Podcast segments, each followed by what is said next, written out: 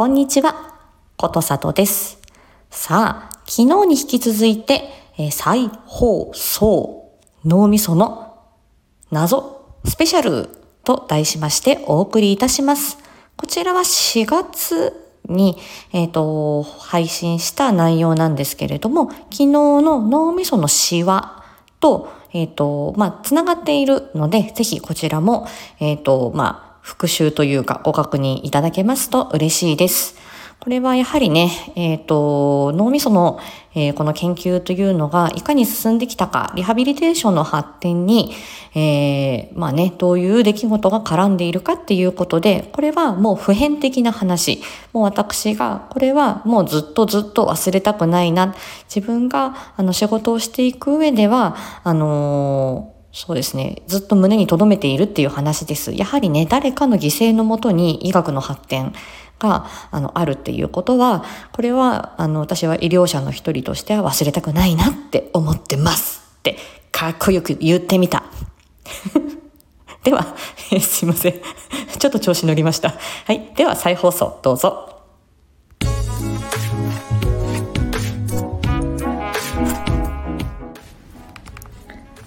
こんにちは。言葉の仕事佐藤のことさとチャンネル。本日もお耳に書かれて嬉しいです。この配信では言語聴覚士の佐藤がコミュニケーションのあれこれを日常で使えるライフハック的にわかりやすくお話ししています。ぜひフォローやいいね、コメントもお待ちしております。えっ、と、みかんちゃんが私にあの好きだよって言ってくれた放送に、え脳みそのシワの話というのがありました。こちらね、私もだいぶおすすめなのでお聞きいただきたいんですけど、で、この脳みそのシワの話についでお話しするとしたら、脳みそのチーズの話だなというふうに、あの、ちょっと予告していたので、今日はそれをお話ししてみたいと思います。その前に、えっ、とね、この頭の働きが、あの、どんな風にね、研究が進ん、研究分析、リハビリテーションが進んできたのかということを、ちょっとお話ししてから、えー行こうかなと思うんですけれどもね。うん。で、あのーこれ、えっ、と、2月に配信した知れば知るほどの、えーアフタートークの時に私お話ししているんですけれども、リハビリテーションとかこの頭の働きに関する研究が一気に進んだその背景には戦争があります。えー戦争第一次世界大戦第一第第 第二次世界大戦ありましたがこの戦争の前そして戦争の後でこのリハビリテーションとか、えー脳機能の研究というものは非常に大きな節目をこう、まあ、歴史のようなものですよね結構分岐点だったというふうに言われてます。戦争の前というのはそのハンディキャップがある方それは生まれつき手がない足がない目が見えない耳が聞こえない、えー知的障害があるいろんな方がいますがハンディキャップを持った方そして事故や病気によって障害を持つようになった方に関してはすごくね冷たい対応だったようです。これはアジアでもヨーロッパでもアメリカでもうんやはりなんて言うんでしょうか、えーまあ、やはり貧困層になりますし、えーねまあ実際に社会の役になかなか立てないというかその何かせあのお金をたくさん稼ぐっていうことがなかなか難しいとか、えーね、誰かのお世話になり続けなければならないっていうことですごくあのうんまあなんて言うんでしょうね隠隠されてそしてあのねなかなかその人間らしい生活ができてたかというとそれはなうんあのちょっとだいぶね苦しい時代があったというふうに言われております。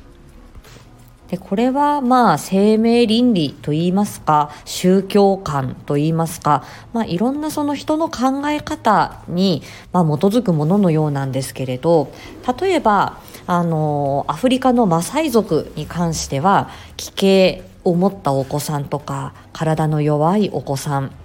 えー、すごく小さく生まれたお子さんなんかが生まれると、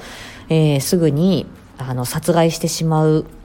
という習慣があるようですし、えっ、ー、とまあ、オーストラリアの原住民でもそういうふうにあのうん、あの未婚の母の子供を殺したりとかそういう奇形の奇形とか障害のあるお子さんをあの、うん、そういうふうに命を絶ってしまうという習慣があったりっていうことがあるようです。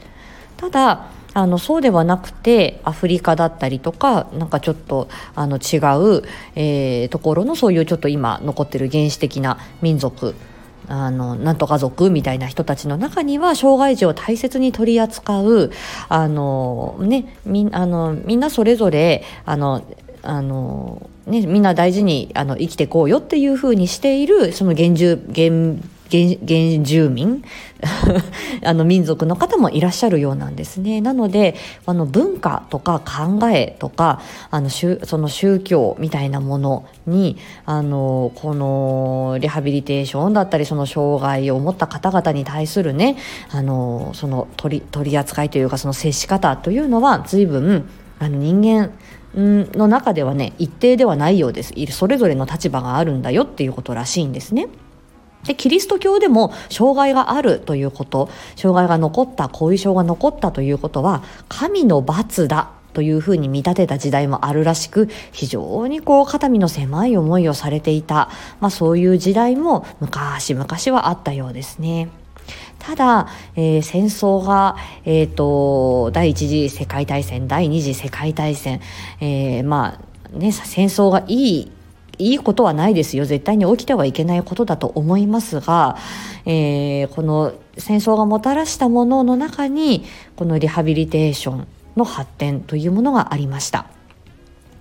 まあ、戦場に行った軍人さんが怪我をして、えー、戻ってくるわけですね。でやはりそれは軍人であるということは名誉があるっていうことですから、えー、戦争から、え、帰還した戻ってきた方々というのはあの素晴らしいということで特権を与えられそして、え、障害を負った軍人さんというのは最高の医療を施されてそしてリハビリテーションがそこで手厚く行われるということになりました。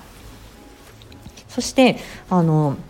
まあ、爆撃だったりとか、えー、銃撃を受けた方の中で、えー、まあねあのあこの脳みその後ろを打ち抜かれている。そしてこういう症状が出たとか脳みその前の部分があのなんか出血してるらしい。それでこういう症状が出たとか。あとはその軍人さんが手厚くあのそういうふうにとサービスを受けてリハビリテーションサービスを受けている中で、えー、亡くなったじゃああのこの方のあの症状はどこから来たんだろうということで、まあ、亡くなった後に解剖して、まあ、脳みそなんかを調べる。でそこであじゃあこれはあのこあのそういうことであの症例を積み重ねていき研究が進んでいったというふうに言われてるんですね。なのでこの戦争があっいろんな脳損傷とかいろんな、えーとまあ、それは手足に関してもあの障害を負った方々がいらっしゃってであのそこでそのリハビリテーションプログラムというのがどんどんあの手厚く進んでいったということがありました。で中にはまた軍人さんに戻ったりその軍の中でどんな仕事ができるかなっていうことで職業リハビリテーションとか社会復帰というような考え方にも発展していったというふうに言われています、まあ、これが進んでいったのはアメリカとかヨーロッパで日本は、えー、後からっていう感じだったんですけどね。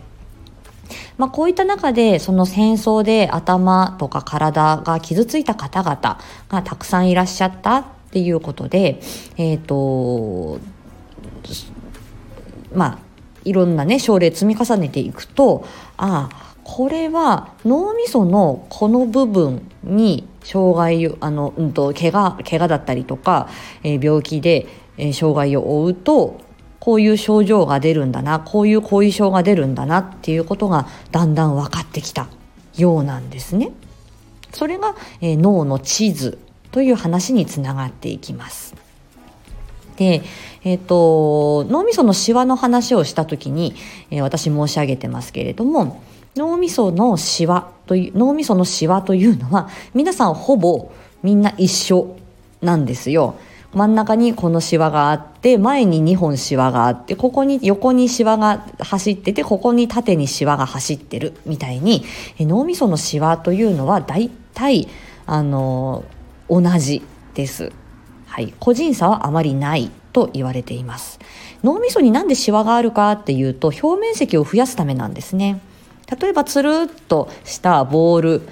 の例えば表面積よりも、えーと、新聞をくしゃくしゃくしゃくしゃと丸めて同じような、えー、例えばじゃあ1 0センチの10センチ台のボールだとするとくしゃくしゃくしゃっとこう新聞をままとめ丸めたものを広げていくと絶対的に表面積って広くなるんですよね。内側にこう入り込みますから。なので、えー、表面積を広くするために脳みそのシワというのはあります。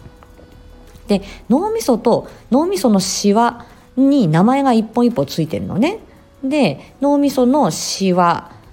のえっと、脳みそのシワとシワの間にも名前がついてんのね。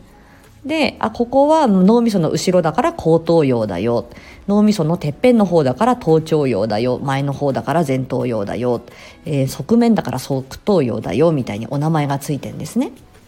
で大体そのあで右の脳みそ左の脳みそとかってあってで大体このなんか目が見えないとか視野が欠けるっていう人たちはこの脳みその後ろの方が損傷されてるなとか、えー、言葉が不自由だっていう時にああ大体みんなこの辺に、えー、あの病気とかね怪我を負ってるなみたいなのがだんだんだんだんあのデータが積み重なってきて脳みその地図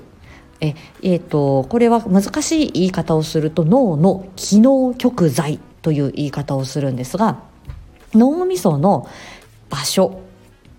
極在ですね。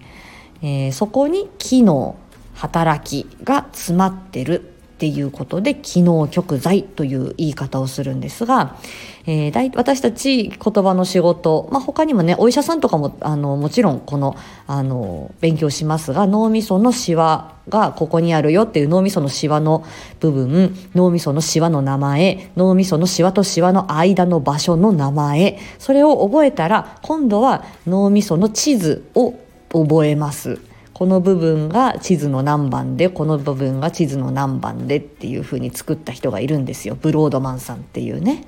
博士が作った地図があるんですけど、はい、で大でここに、えー、この部分は目の働あの見見るための働きですよ。ここは体の、えーと、運動を司ってる。ここは感覚だよ。ここは考える力みたいにねなってんですよ。で大体それがあのそう地図となっ地図のような感じであの場所によって働きが違うっていうことが大まかに分かってきてなのであの CT スキャンとか MRI とかああいうのを取るとあこの部分が白くなってる黒くなってるから、えーと、ときっとこういう症状が出てるんだなっていうすり合わせにもなってるわけですね。ただ昔々 CT スキャンとか MRI がなかった時代はえー、脳の中身脳の中身、うん、そう頭の中をあの生きてるうちにかっぴらいてみるっていうことはできなかったわけなのでいろんなそういう、まあ、戦争をはじめいろんな方々の犠牲があっていろんな方々のデータが蓄積されてこの脳みその地図っていうのができてるんですよ。だから相当その時間と相当な時間と相当な犠牲のもとに今の医療が成り立ってんだっていうことなんですよね。これは1日2日ではこの脳みその地図っていうのはできなかったわけなんですよ。そして今もこの研究というのは続いていて、えっ、ー、と、なかなかね解明されていない部分ももちろんあります。でこの脳みその後ろの部分とか脳みその、うんと、脇の部分とか、えー、頭頂葉もねなかなかちょっとまだ難しい分野なんですけど一部分ここの部分がこういう働きしてんじゃないのかっていうような、えー、当たりはついてるんですけどまだちょっと解明されてない部分っていうのもたくさんあるんです。うん、なので、えー、私たち言葉の仕事の人たちは、まあ、一人一人の患者さんに向き合いつつそして一人一人の症例を積み重ねていくことによって、えー、そのリハビリテーションだったりとかあとはその人の社会復帰とか生活の豊かさにどうつなげていけるのかなっていうことを今もまだまだ勉強中なんですよね。うんで私があの好きな前頭葉ですねここは特に機能極材そのこの場所でこれをやってるっていうのが明らかじゃない場所なんですよ。いろんなデータがあのまとまってくるとこなんであのこの場所はこの仕事しかやりませんじゃなくて結構オールマイティーな場所なんですよね。うんだからねまだまだ謎が多い。うんだからね勉強しててもね 興味が尽きないんですよね。はいということです。でこの、えーと、脳みその地図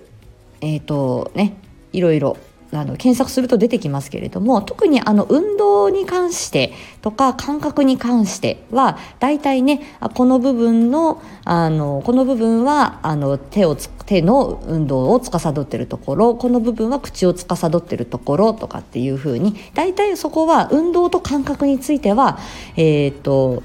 地図の解明というのはだいぶ分かってきています。分かってないのはその頭の働き工事脳機能の部分で考える言葉、えーえーと、記憶する、えー、考えをまとめるその会話とか、えー、と文字の読み書きみたいな部分なんかはまだちょっと曖昧な部分があります。得てしてその分野というのは私たち言葉の仕事の分野です。すごく難しいすごく分かりづらいけどそこに面白さが感じられればハマります。はい、全ての人にお勧めはしませんが、まあ、こういう仕事があるんだよということをあのお見知りおきいただければ嬉しいです。ということでまた次回お会いしましょう。ありがとうございました。